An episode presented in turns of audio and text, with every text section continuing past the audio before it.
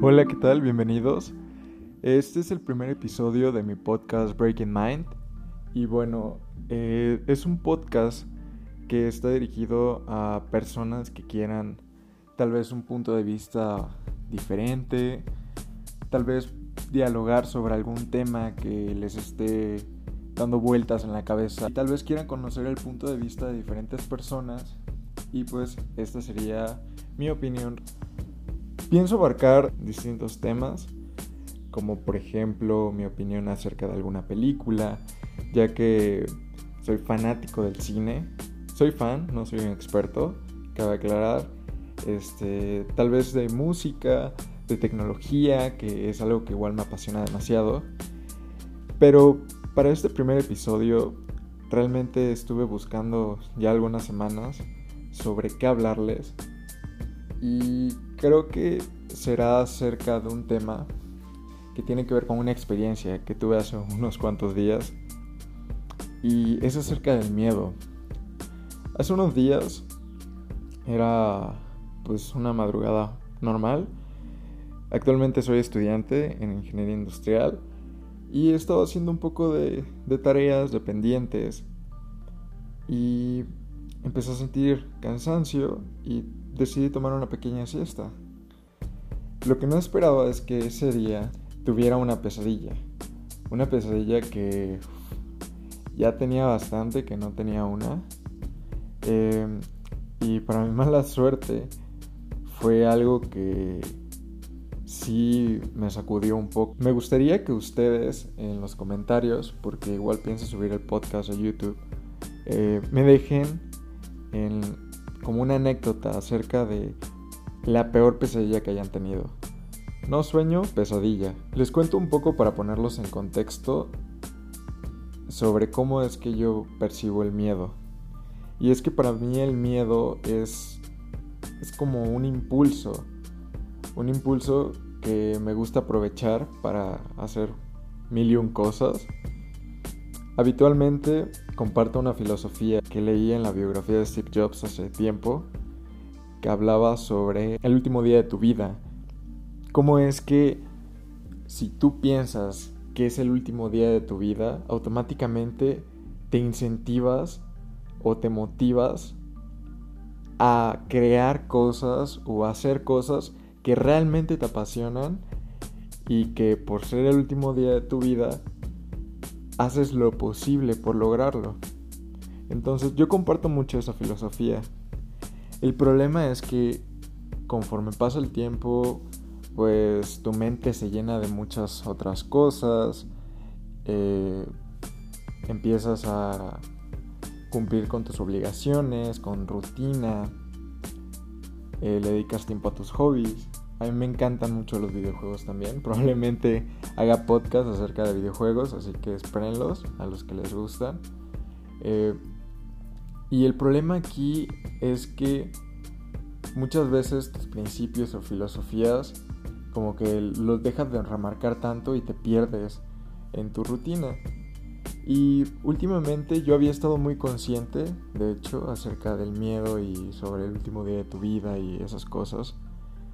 Pero conforme fue pasando el tiempo, dejó de causar impacto en mí hasta que llegó la noche que les hablé, esa madrugada. Esa madrugada que tuve esa siesta, eh, tuve creo que una de las peores pesadillas de toda mi vida. Y lo peor es que fue tan real. Y fue acerca de perder a un ser querido.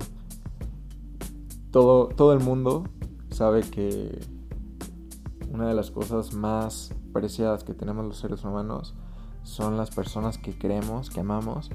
Y la mayoría de esas personas son nuestra familia. Y en esta pasadilla yo tuve la mala suerte de poner em, en el medio del problema a mi mamá. Eh, mis padres para mí son unas personas muy importantes de hecho ellos me motivan demasiado, al igual que mis hermanas. Pero en este caso yo había soñado que perdía a mi madre y habían sido, bueno, e, eso de perder a alguien creo que todos alguna vez nos lo hemos imaginado. Nos hemos idealizado con cómo será ese día, ya que es algo natural. Entonces, em, la diferencia en este caso es que en esa pesadilla les juro que ha sido lo más real que he llegado a soñar, a pensar, lo que sea que sean las pesadillas. Y me movió tanto que desperté. No desperté triste, pero sí desperté un poco ansioso, ya que dije, carajo, hay tantas cosas que yo quiero hacer, eh, que quiero pasar con mis padres, pero de alguna u otra forma siento que aún no es el momento para poder lograr, por ejemplo, para salir de viaje con ellos, ya que actualmente aún no tengo un empleo de tiempo fijo, entonces aún no me puedo dar ese, ese gusto de poder invitarlos de viaje, em, no lo sé, comprarle un auto, Igual, eh, coméntenme qué es lo que ustedes sueñan eh, en comprarles o regalarle a sus padres, porque estoy seguro que todos como hijos queremos regresarles un poco de lo que ellos nos han dado. Pero bueno, volviendo al tema, eh, o sea, fue como carajo, o sea, todo, todos esos sueños que tengo con mis padres son sueños que en ese momento los vi demasiado lejanos y entonces ahí entró otra vez esa filosofía de, ¿qué pasaría si fuera el último día de mi vida? O sea, ¿cómo puedo postergar a causa de algo tan irrelevante como el dinero? Que igual, no quiero decir que el dinero no, no sirva de algo, pero creo que no sirve mucho cuando tú intentas demostrar ese afecto que sientes por las personas. Entonces, eh, me sentí mal, me sentí mal conmigo, de hecho estuve llamando por teléfono a amigos o personas cercanas a mí para poder desahogarme un poco. Por suerte, este tengo un primo que juega videojuegos demasiado y, y ya iba a dormir, vio mi llamada y me dijo, oye, ¿qué pasó? Pude hablar un rato, pero bueno, me gustaría que esto a ustedes les quedara eh, un mensaje y es que el miedo te puede servir para dos cosas.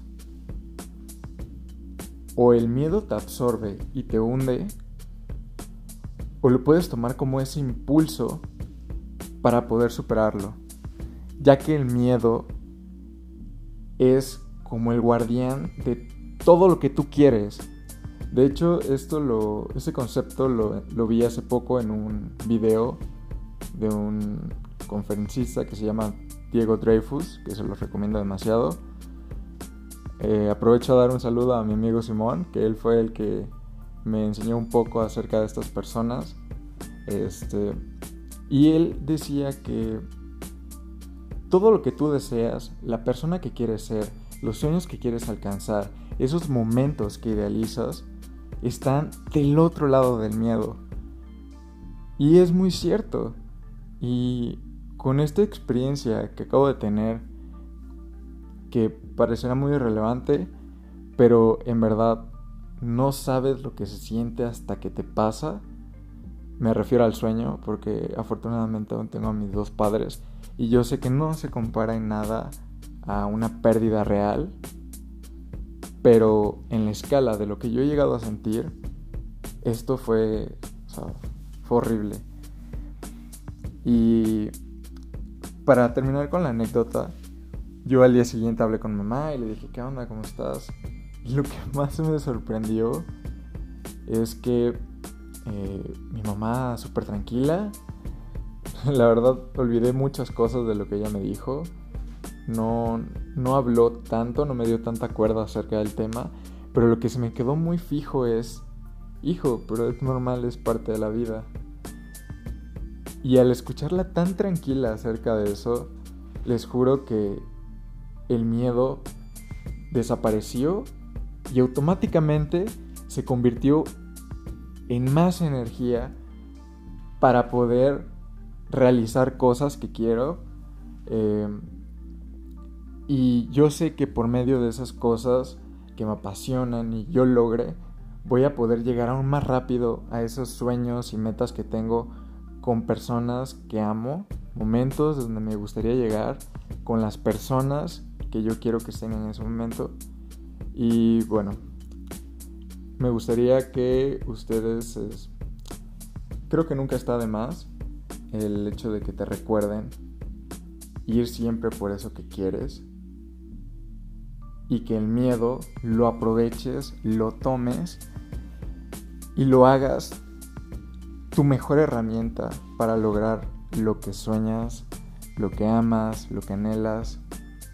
Em, y bueno, eso sería todo por este primer episodio. Es algo corto, de hecho pienso hacer una sección de monólogos donde esté pues reflexionando sobre algunas cosas o, o compartiéndoles experiencias que tengo en mi día a día que algunas van a ser más divertidas que otras. Espero que les entretengan un poco y logre despertar alguna chispa en ustedes que los motive a hacer más y a ver la vida de una forma un poquito más divertida o dinámica. Porque muchas veces estamos pensando tanto en las cosas que debemos de hacer que olvidamos parte de la vida que es el disfrutar de las cosas pequeñas, de las cosas grandes, de ser felices. Que recordemos el ser feliz no es un estado como tal, sino un, un estado de transición. Así que no perdura demasiado. Pero bueno, ya será tema para otro podcast. Espero tengan un excelente día y nos vemos la próxima semana.